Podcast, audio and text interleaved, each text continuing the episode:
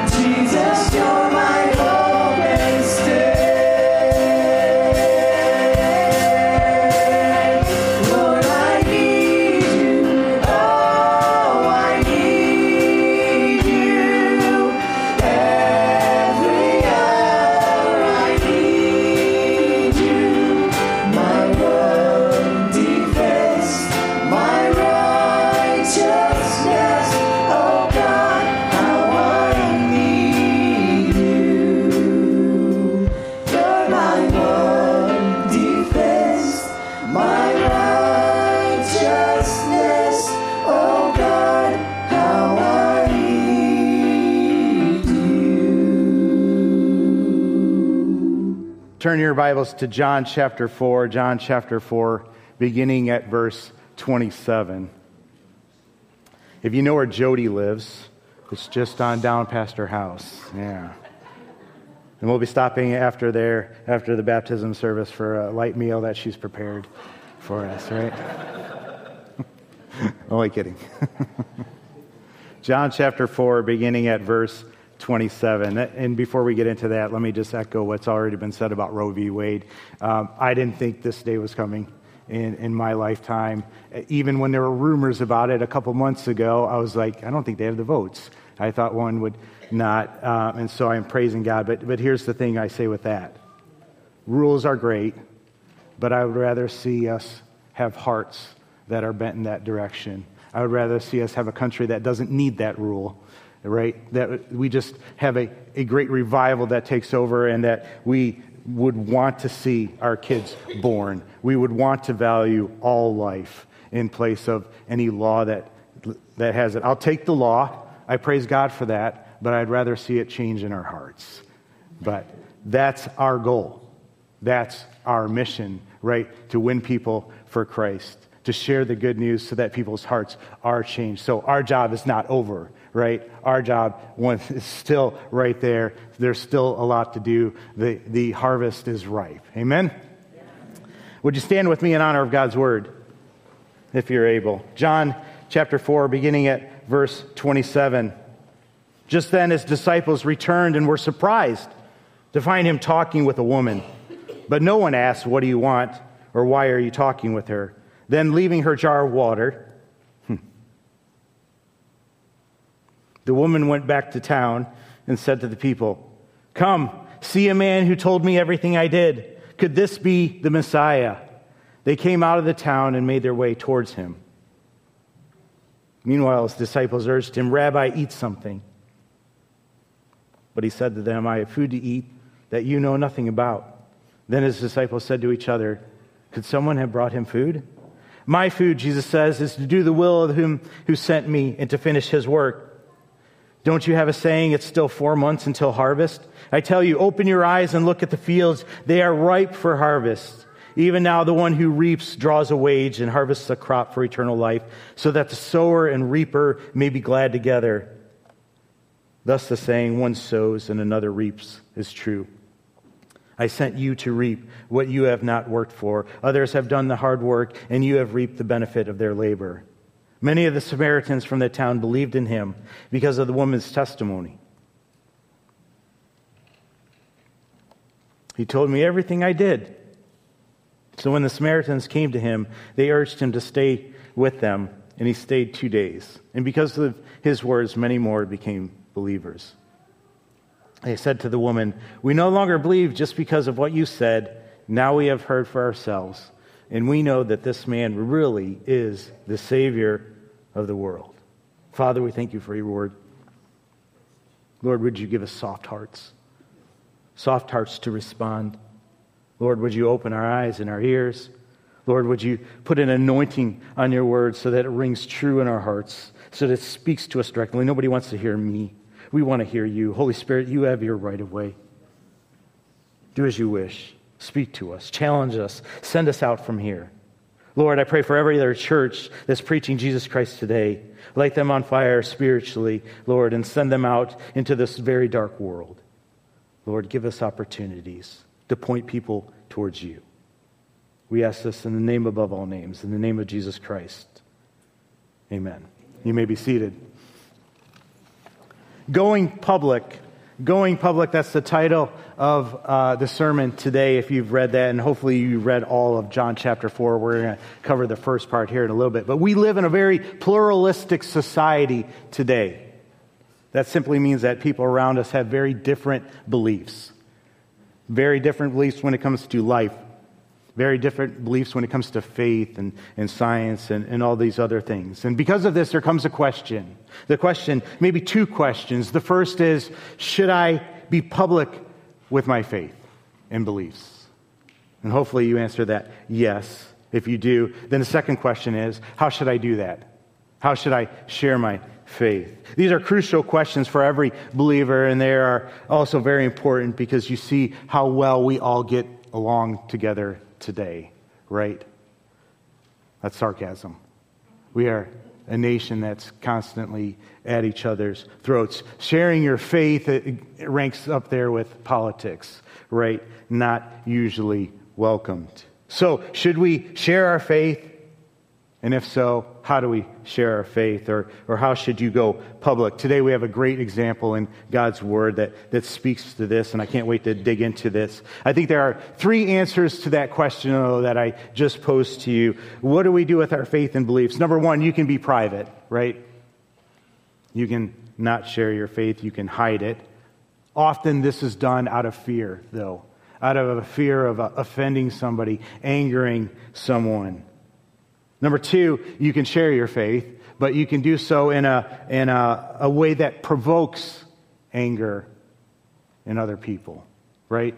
I think we can all think of people like this. Number three, you can be open and public with your faith, but you can do so in a way that does not provoke people to anger. And I think the third option, of course, is the best option, and especially in a pluralistic society that we have today. It's probably the only option that we have. So let's dig into this into this idea of public faith and what it means from this well known passage of Scripture. I'm sure you are all familiar with this. We taught about the woman at the well not too long ago, but this narrative found in John chapter 4 is, like I said, well known. The first part we didn't read. I'll catch you up on that just in case if you're not familiar with that. The last part is the last part of this interaction with this woman at the well is what we just read. And in the middle, there's this metaphor, there's this image uh, that talks about sowing and reaping.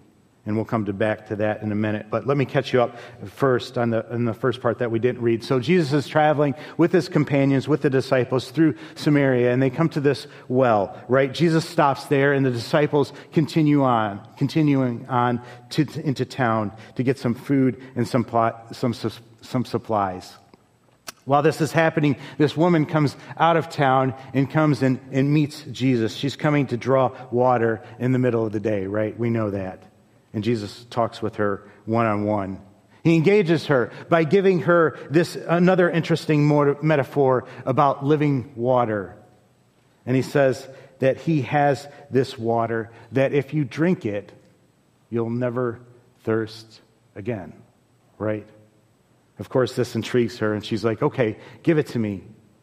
And Jesus replies, okay, call your husband. Right? And what's her response? She tells him, I don't have a husband. And Jesus says, Right. And, and, and without condemnation, he says, You don't have a husband. You've had five husbands, though, right? And the man that you live with right now is not your husband. When you first read that account, if you're like me, you're like, Whoa, Jesus just kind of laid it all out there, calling her out. But what's he doing with that? Why does he reply to her request? Yes, give me that living water, right? Why does he reply, Go get your husband?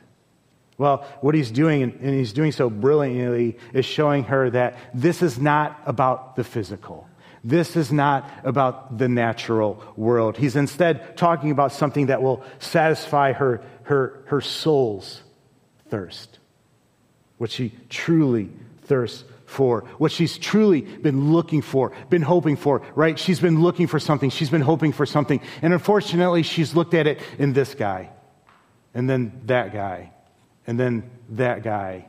And, and it's been a disappointment to the point maybe where she's almost giving up and now she's just living with someone. This knowledge that he has about her and about her life, she, he knows what's happened, stuns her. And, and he's talking to her. Here, this, this teacher, this Jewish teacher, is talking to her and has concern for her. And right from the get go, she can tell there's something different about this man, right? She looks at him and says, You, you know that when the Messiah gets here, he'll be able to explain everything to us. And very dramatically, Jesus responds, I, the one that is speaking to you, I am he, right? Verse 26. The very next verse is where we read, and when the disciples returned, and this is where she goes back to town. Jesus then begins to engage the disciples, and it relates to the content of what just happened with this woman, what he talks about next. The disciples urge him to eat, right? But he says to them in verse 32, I have food to eat that you know nothing about. Verse 34, my food is to do to the will of the one who sent me and to finish his work. This is a, another illustration that he uses to teach him. To Jesus, serving the Father, serving God is his food, right? To those of you that serve God, to those of you that are considering maybe serving God, this is very important for you to understand. This is extremely important. What he's saying is that um, serving God is not exhausting, right? It's not exhausting. Instead, it's sustaining. It's like food to your body. People will often tell themselves, or they'll often think to themselves that if I obey God, if I serve God, it's going to be exhausting. It's going to be tiring, right? I'm going to have to give up my freedoms in all of these different areas. I'm going to have to give up all the fun things that are in my life. It's going to be draining. That's what people think. But that's not what Jesus teaches right here. Jesus taught that since you were made for God, since you are made to serve God, that when you do that, it's actually food. It's actually power. It's actually sustaining you. It's actually filling you up. It doesn't tire you out. It doesn't empty you out. It actually does the exact opposite. It fills you up when you serve Him.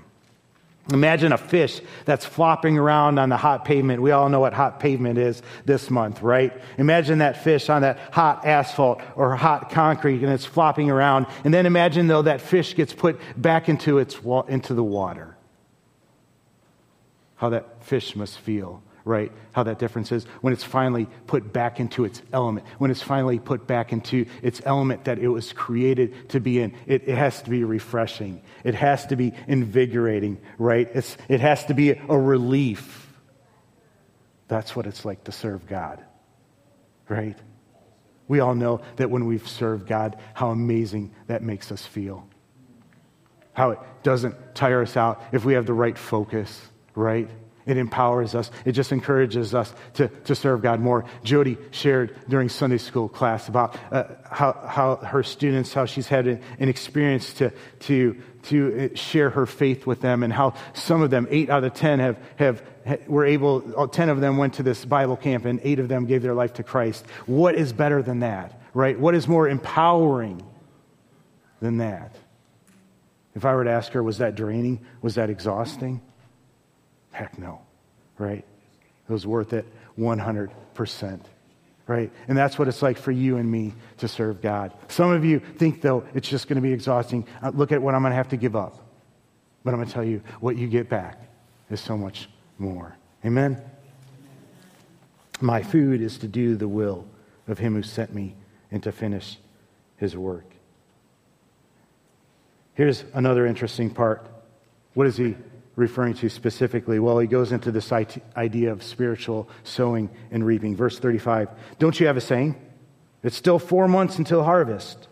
I tell you, open your eyes and look at the fields. They are ripe for harvest. Even now, the one who reaps draws a wage and harvests a crop for eternal life so that the sower and the reaper may be glad together. This image of sowing and reaping uh, may seem out of place when you first read this account, like it was just stuck in here, but we have to consider it with the context of what's going on with this woman. It, it's all about finding Jesus and finding eternal life. That's what's going on with this woman. That's where this woman goes, right? She goes to share. How do we sow seeds? How do we do that. It's simply, or what's it mean? It simply means to point people to Jesus, to point people to eternal life through Jesus. And that's what he's just done with her, and that's where she's off to do with the town. What about the reaping? The reaping is when somebody hears, somebody considers Jesus Christ, and somebody makes a decision to follow Jesus Christ, to make him their Lord and Savior, to put their faith in Him. That's when salvation comes. Notice he says the sower and the reaper may be glad together. In our world, the sower and the reaper are never glad together. They're never side by side, right? Because you never plant a seed in the moment, moment that you plant it, you, you pull it up. It, it's grown, it's ready to be reaped, it's ready to be taken in, ready to be harvested. It takes months in between there, right? In a spiritual sense, though, that's the power of the gospel. They can happen side by side. So he's calling his disciples to do the, the spiritual sowing and reaping, to point people to him, point people to Jesus Christ and eternal life through him. He tells them, This is your food, not your dessert, not something that's optional. Not something that you should do every once in a while, you should decide if you want it or you don't want it. Not like dessert. I don't have to eat it. No, this is your food. This is your sustenance. This is what God has called each and every one of us to do.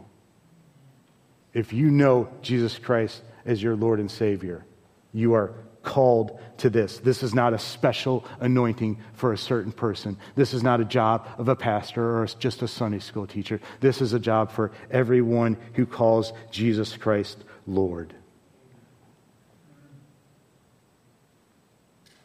This is what he's called us to do. But we say it's still four months until harvest, right? That was the saying back then, and he's referring to a problem that apparently the people bad back then called procrastination. We don't have that problem today, right? You've never felt like the Holy Spirit is leading you to talk to somebody, and you've never said, uh, it'll be better if I just wait a little bit, and there'll be a better time to do that, right? You've never done that. The harvest is ripe, my friends, right now. If the Holy Spirit is leading you, there is no better time than right now to share your faith, to point people to Jesus Christ. Yes, we'll use every excuse. Yes, it's scary, right? It's still scary for me. It still causes me a little anxiety, right? But He's with you, He'll enable you, He'll guide you, He'll guide that conversation. Just don't be scared. Don't put off the sowing, right? Don't say, I'll do it next time. He says, Open your eyes. The time is now. The fields are ripe. We should be going public with our faith. We can't be people that hide it. So that's the call to the spiritual. That's the call of the spiritual sowing and reaping. And now maybe you're nervous, right?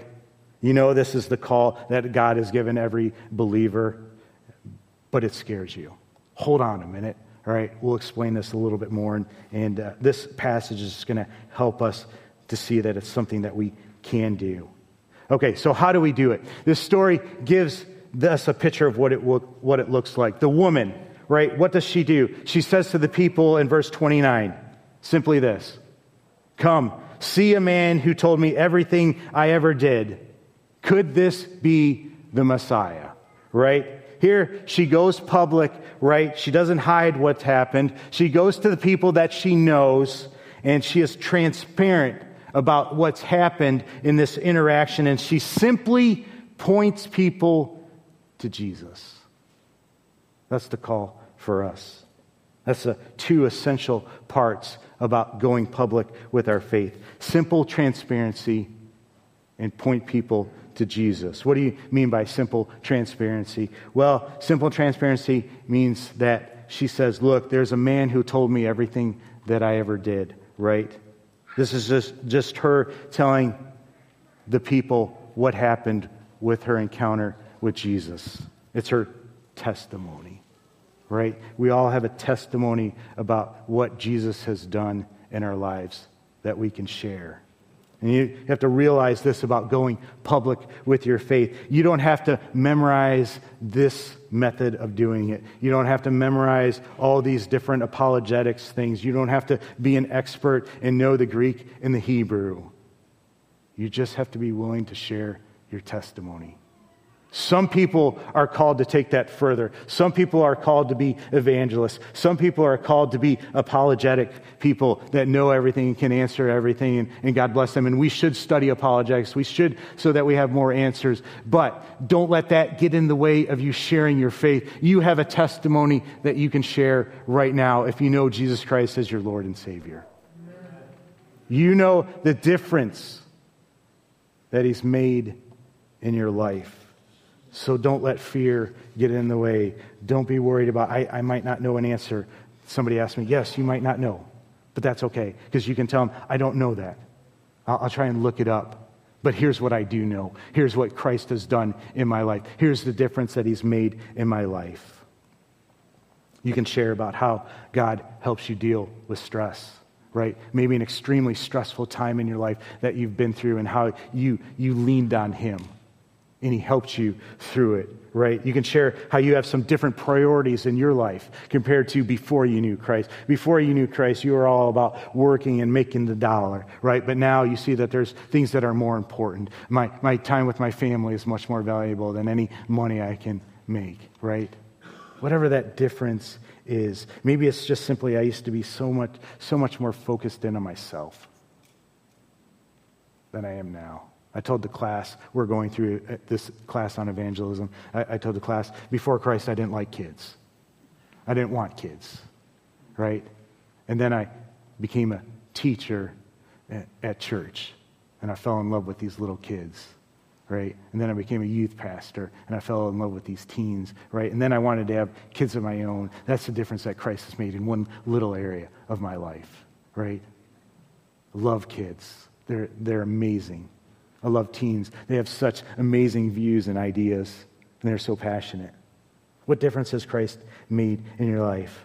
I, I told you uh, a year ago, man, I was dealing with anxiety, a lot of anxiety in my life. And I told you how I put my faith in Him and, and trusted Him through that and how He helped me through those things. You have something to share, right? Something that somebody needs to hear about the difference that Jesus Christ has made in your life. And God will give you that divine appointment with that person that's going through something that you've gone through. And you'll be able to share it with them. It's not only a good thing to share with people, but what I want you to realize is that it would actually be wrong not to share with people. Wrong. Dare I say, evil not to share. She says, Come see a man What's remarkable about this is she's had one conversation with him. She's had one conversation with Jesus, she, and she's already pointing people to him. She doesn't know he's going to die for her. She doesn't know that he's going to be raised from the dead, and she's already pointing people to him. We know all that stuff, right? We think, oh, I don't know enough. She's had one conversation, and she's pointing people to him. Why? How could she? Why is she doing that? Have you ever thought about that? It's because she grasps the one thing that's unique to Christianity compared to every other religion, and that is the person of Jesus Christ. In all other religions, in all other religions, the most important thing is the way. It's the way you get to God. It's, it's what you need to do to find favor with God or enlightenment or whatever nirvana or whatever that is right? It's the it's it's uh, one religion says that there are five pillars that you must follow and it's all about that. Another religion says that there's an eightfold path. Another religion says that there's four noble truths and everything hinges on those things. And what you see in every other religion is that the way matters more than the person who brought the way or taught the way. If you're a Buddhist, the path to enlightenment, the Eightfold Path, it's more important than knowing Buddha. You don't even have to know Buddha as long as you can just follow that path. You don't have to know anything about him for the basis of enlightenment because it's all about something you do. Every other religion is about what you do to earn favor with God, how you ascend that mountain, how you make it to God. But we know that Christianity is completely different, right? In John chapter 14, Jesus says, You know the way to the Father. You know the way to God, right? And I love Thomas. He says, No, we don't. We don't know the way to God. And what's Jesus respond? I am the way, right? I am the way. Another time, somebody says to Jesus, Well, you have the words of truth. And Jesus says, No, I am the truth. You remember uh, Martha? She says, Lord, my dear brother Lazarus is dead, but I know that he'll rise in the resurrection in the last days. And what does he say to Martha? I am the resurrection. Right? This is the distinctiveness of Christianity. Jesus Christ does not come to tell you what you must do, how you must earn your way to Him. He comes to be the way, He comes to make the way, right? He comes to do for you what you can't do. You can't be good enough to earn your way to heaven. You can't be good enough to earn righteousness. You can only get righteousness from what He's done. He doesn't stay, uh, go up this mountain to get to God. He says, Hey, I'm God, come down to make a way, to be the way for you. So, Jesus, not something you do, is central to salvation for Christians. Salvation only comes through a union with Christ. It only happens when we are in Christ, trusting Christ. And when you tell people that, some might say, well, that's good for you, but I believe this. I believe that there is more than one way. I believe that there are good people and they can go to heaven or, or whatever they call heaven. But when you say that, when they say that, you know that they really don't understand Christianity, right? Because when you're a Christian, you understand you're not a good person. The Bible tells us that we're all sinners. The only one good is God. We know that our goodness, the things that we do, will never get us to Him. And that's why we praise God, though, because He, in His goodness, makes a way. And this is the most freeing thing ever. You see, religion, trying to earn your way to God, is exhausting. I remember early in my faith trying to earn my way, trying to do everything just right, and it was exhausting. You know that the Jewish faith has 613 laws, right? 613 rules that you should follow. It would be exhausting just to learn 613 rules. When you understand Christianity, it frees you from exhaustion. It's like a weight is lifted, right? It frees you depending on your own goodness, and you simply depend on Jesus Christ's righteousness. Well, that's too easy because you could just depend on it and do whatever you want and not serve Him. There, there's something to that. But you see, when you are in Christ, when you are depending on Christ, you'll serve Him, and, and you'll do that by being connected to Him.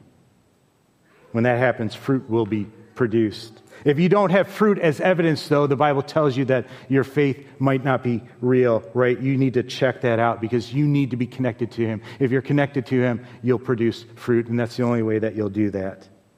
If you're not producing fruit, then that might be a sign and that might be a, a real warning sign that you're in danger of going to hell.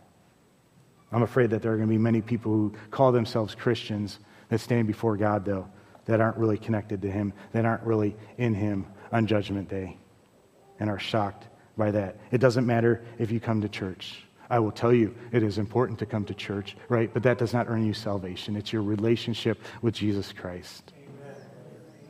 It's being in Him, dependent on Him, realizing that you're not good enough and that the only chance you have, the only hope you have, is Him. You see, it's impossible to be a Christian and in Christ and not have your life point to Christ. Right? Not saying you're not going to make mistakes. We're, we're going to make mistakes. It's impossible to, about, to talk about your life, though, and not talk about Christ. Right? It would be like no one knowing that I'm married that's how, how big it is. It can't be a surprise to somebody that you're a follower of Christ. Your life should speak to this. Your life should point to it. Your talk should point to it, right? Don't hide it. Come see a man. who flipped my life upside down. Come see a man who's wrecked my life in a good way. That's the essence of what it means to, to have a public faith. There's a lot of things that you can do beyond that, but that's what all of us are called to. We're called to share a testimony. We're called to point to Him and tell people the difference that He's made in our lives and invite them to come check Him out. Now, of course, some people have a problem with that in our society, right? Even if you do it in the best way. When I was on YouTube making videos, people would always say, "It's fine for you to believe that, but don't push that on me. Don't shove that down my throat. Don't try and don't try and tell other people about that and convert people." Imagine a group of families, though, that each family had a member with MS, multiple sclerosis, horrible disease, right? Imagine that they all started taking this, this new treatment, though, for it. And as a result, they saw immediate results, right? Most of them were cured, or most of them, their lives were dramatically increased well, and, and got better. What if those families, though, got together and they shared their experiences with each other and they read up on it and they studied it and they came to the conclusion, man, the world needs to hear this? Right? So they formed a foundation. They created platforms and they tried to bring this information to the world. This is the cure for MS. You have to see this, you have to try this out. How would you feel if they came up to you and told you about that? Would you be angry at them? Or would you understand what they're doing and why they're doing it? Would it make you mad? No. You'd understand why they were doing it. And wouldn't you hear that message and evaluate it, uh, they might make sense, they might have it, they might not. I'm going to look at it. It would be perfectly understandable, though, that they brought that message to you. How much more so with what we claim? Right? We're not talking about a cure for a disease, we're talking about the meaning of life. We're talking about eternity, right? We should. We have a responsibility to bring that to those that we know, to those that are put into our uh, paths. What if somebody had MS and those people just kept that to themselves and never told them about it and they ended up suffering under that and ended up dying? Wouldn't that be a travesty? God forbid, right? That we don't share our faith to somebody that needs to hear it. Of course, we should share our faith. Of course, we should do it not in an overbearing way, right? Not in a harassing way, but as somebody that has discovered something amazing and just wants to share that experience with somebody else, right? Wants to share that good news with somebody else. Hey, check this Jesus guy out. This is what he's done in my life. You got to check it out. You got to learn about him, right? This guy has flipped my life upside down. Verse 27 Just then, as his disciples returned and were surprised to find him talking with a woman. Now, why were they surprised? You have to understand the cultural background. At this time, it was a patriarchal society which men ordinarily did not talk to women in public. It was not the right thing, not the, the, the right cultural thing to do. Women were beneath them. In a patriarch, patriarchal society, though, Jesus talks to a woman. In a racist society, Jews did not talk to Samaritans. Samaritans, they were thought were beneath them. They were half Jewish and half something else, right? So they were despised. They were hated. In a racist society, though, Jesus talks to her. In a moralistic society, this woman had multiple husbands and was living with somebody, right, that she wasn't married to. It, it, was pointed out in this passage that we didn't read that she, she came at a, a time when normal women would not come to draw water, pointing that she's a, a social or a moral outcast. In a moralistic society, this rabbi, this teacher, talks to this woman. That's why when the disciples show up, they're shocked, right? What's going on here? Why? Because here's this Jewish man, this Jewish male rabbi, talking to this woman who's on the wrong side of every pecking order, every box that you can check, right, that the world can give. Why is he doing this? I can tell you why. He doesn't care, right? Let me say, he doesn't care about those boxes, about that pecking order from society, right? He doesn't care about her sexual past. He doesn't care about the fact that she's a woman, that she's a racial outsider, that she's a gender outsider, that she's a moral outsider. Why is he talking to her? Simply because she, he loves her. He wants to see her saved. His motivation is for spiritual sowing. He wants to point her in the direction of faith. He wants to point her to himself, where, can she, where she can find living water, right?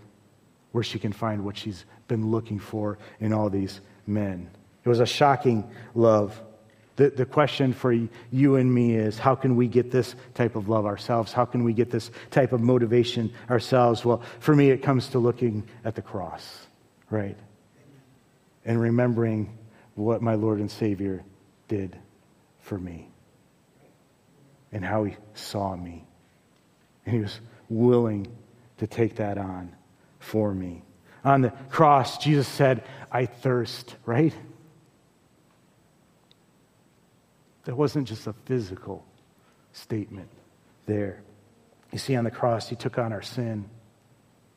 And he began to be separated from God, separated from that living water. He was getting what we deserved. And we were getting the living water, right? Praise God. When you see that Jesus doing this for you, it turns you into a person that, who, who looks at other people and wants to tell them about this Lord and Savior that loves them so much. That the, this Lord and Savior who came down to this earth and lived this life, right, and served us while he was here, who humbled himself to the point of the cross, to death on the cross, making a way so that you and I could have our relationship with him and with the Father restored. With this woman, Jesus was able to say, I don't care about your past. I don't care about your sexual history. I don't care about what you've done or who you are. I can give you the water of life. Notice verse 28. Then, leaving her water jar, the woman went back to town. It's interesting that John includes this, right? It doesn't seem like a real interesting fact that she just forget it because she was in a hurry. Many commentators believe, though, that John was pointing this out to, to show that she actually believed Jesus. Jesus taught her, You're trying to get this living water the wrong way. I can give you this living water. And, and, and this was kind of a symbol of that. I don't, I don't need this water, this, this natural water. I don't need to find my way this way because I know about this living water now. She realized that the living water had been offered to her and she took it. She was taking it and she was going to tell other people about him. Come see this man, right? She said. He knew everything about me. You can imagine when the people of the town heard that, they were like, He knew everything about you. He knew about Tom. He knew about Dick. He knew about Harry. He knew about Bob, right? He knew about everything about you. Yeah. He knew everything about that. And he still offered me the living water. How could he talk to a woman like this? And then just offer her the living water on the spot. Shouldn't he have said, hey, you need to get right with this guy that you're living with? Either get married or move out, right? You need to straighten your life out, quit living with that, that way, and maybe then you'll be ready for the living water. That's what we do sometimes, don't we? Maybe then you'll be worthy of this living water. No, he doesn't do that. Of course not, right? Because salvation that Jesus Christ brings is a salvation by grace. Amen. It's a gift. If you're about some religion, maybe a form of what people would call Christianity, but you have to achieve your salvation, you're doing it wrong. You don't understand it. It's not something that you can accomplish, it's something that's been accomplished on a cross and proven in an empty tomb. So many different people are at this place, though. Social theorists say that a lot of people have this identity based on better difference. An identity based on better difference. One of the ways that people form their identity is to compare themselves with other people. And, and that's how they come to the conclusion that they're a worthwhile person. I'm a good person. You know, I'm a good person because I'm better than that person. You see, that person is this, or that person is that. But look at me. I, I work hard. I serve. I tithe. I follow the rules. I'm not like them. This is the Pharisees, right? That's where some people's some Christians' identity come from. I'm different than them. I'm better than them. The non-believer does the same thing, though, right? I'm progressive. I'm open-minded, right? Not like these closed Christian prudes. I'm a free thinker. I'm a person of science. I evaluate facts and truth, and I don't believe in this make up fairy tale stuff. I'm different. I'm better than them. And by comparing yourself to somebody that you would say is worse than you, you come to the conclusion that you're a good person. How off is that, though? Right? For those of us who knows, the Bible says there are none good but God? What if instead of finding your identity that way, that you know that, that salvation is not achieved but received? What if your salvation does not become, come because you're better, but only because you admit you're not better? You're a, a sinner. You know that. And you know that the only chance you have is God's unmerited grace that has been given to you. What if your identity was formed in on that? How would you see other people that don't know Christ? What if you really understood that? Because some of us are, are doing all the things that, that God wants us to do, and we see other people and they're not doing it, and we, that's all we can see. But what if we just stay in the place where we realize we don't deserve God's grace? Then when we see somebody else that doesn't deserve God's grace, we still extend it to him And we still offer it to him. Be careful, Christians, in how you see yourself. What if you realize that you were given the living water as a gift in spite of your past? What if you gave that to somebody else? Despite of their past, despite of who they were. Maybe they're on the other aisle politically than you. Maybe they follow some other religion. Maybe they're a person who, who is an enemy of you, who does horrible things to you. Wasn't that us with Christ? Weren't we his enemies? Didn't he pray on that cross, Father, forgive them, for they know not what they do? Man, I want, I want eyes that see people like that because I form opinions so easily. I think people aren't worthy of the gospel if they're not how I think they should be.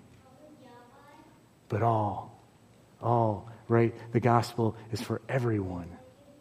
And we can't make that distinction. All we can see are future brothers and sisters, the potential for that, right? And that's the awesome responsibility that we have, the awesome bonus that we have. We don't have to judge people, we don't have to put people into categories. We can just say, do they need Christ? Do they need their lives to be changed? We can be a part of that. Lord, let us be a part of that. Give us an opportunity to be a part of that. Amen? You wouldn't need to see a person that needed to be better. You would see a person that needed to be pointed to Christ. And you would pray for that opportunity to do just that, right? So, what's stopping you? What's stopping you from sharing your faith, from going public with your faith. She was public with hers, and she knew a lot less than anybody in here, right? You and I know about Jesus. So, what's our excuse? You aren't responsible for another person's decision. You're just responsible to point them towards Christ and tell them what Christ has done in your life and encourage them to check this Jesus guy out, right? Some will reject that. Most will reject that. But that's on them. Let's give them the chance.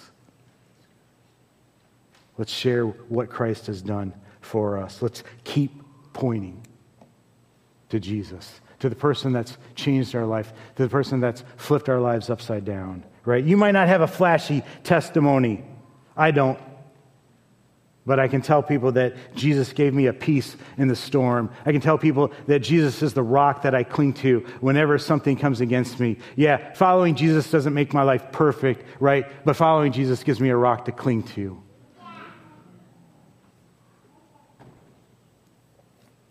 My Jesus has given me a purpose. My Jesus has shown me what's really important in life. My Jesus has flipped up every idea I've had about what's important and turned it around. Let me tell you about him. Right? Would you stand with me? In a minute, I'm going to invite you up if you're the one of the people being baptized, and we're just going to talk about baptism real quick. All right? But I just want to give you an opportunity to respond. Do you know him? Do you know my Jesus? He can be your Jesus too. If you'll surrender your life to him. He died for you. If you if you'll admit that you're a sinner, right? If you say, I'm tired of living that way, I've tried it. I've tried it with the five husbands, right? And I'm on number six. I'm tired of looking for the living water in the things of this world. It just does not satisfy my soul. I'll follow you, though. I'll admit that I'm a sinner, right? And I'm asking you, Jesus, to come into my life, to change me, to change me to look more like you. I'm asking you to save me because I realize I will never be good enough. I have done way too many things wrong. You can make that prayer today. Amen? And, and let me put this on you, all right?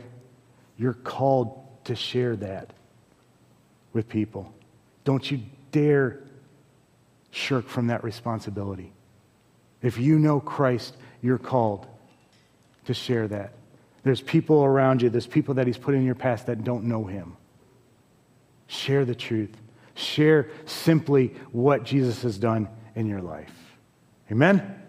Father, we thank you for today. Lord, we pray for opportunities to share what you've done.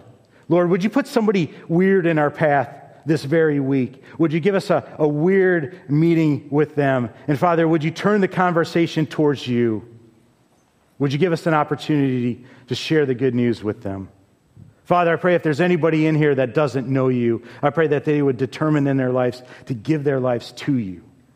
Father, I pray that they would admit they're a sinner. I pray that they'd be praying right now, Lord, I know I'm a sinner. I know I've done wrong things, but Father, I want a different life. I want a new life. Lord, I need something that satisfies my soul because nothing is doing that here on this world. Would you do that? Would you give me that living water? Lord, would you come into my life? Would you order my life? Would you change everything in my life? And Father, would you help me to serve you and to share this with everybody else that I meet? Lord, we love you. We love you for the simple fact of what you've done for us on the cross for the new life that you've given us. Lord, we're thankful that you are willing to come down to this earth to, to, to be spit upon, to be beaten, to be insulted, to serve, to go without a house, to go without food at times, to be cold. You are willing to do that because you care about us. Lord, we thank you for that. And we give you praise. We hold your name above every name, Lord, for what you've done. In your name we pray, Jesus. Amen.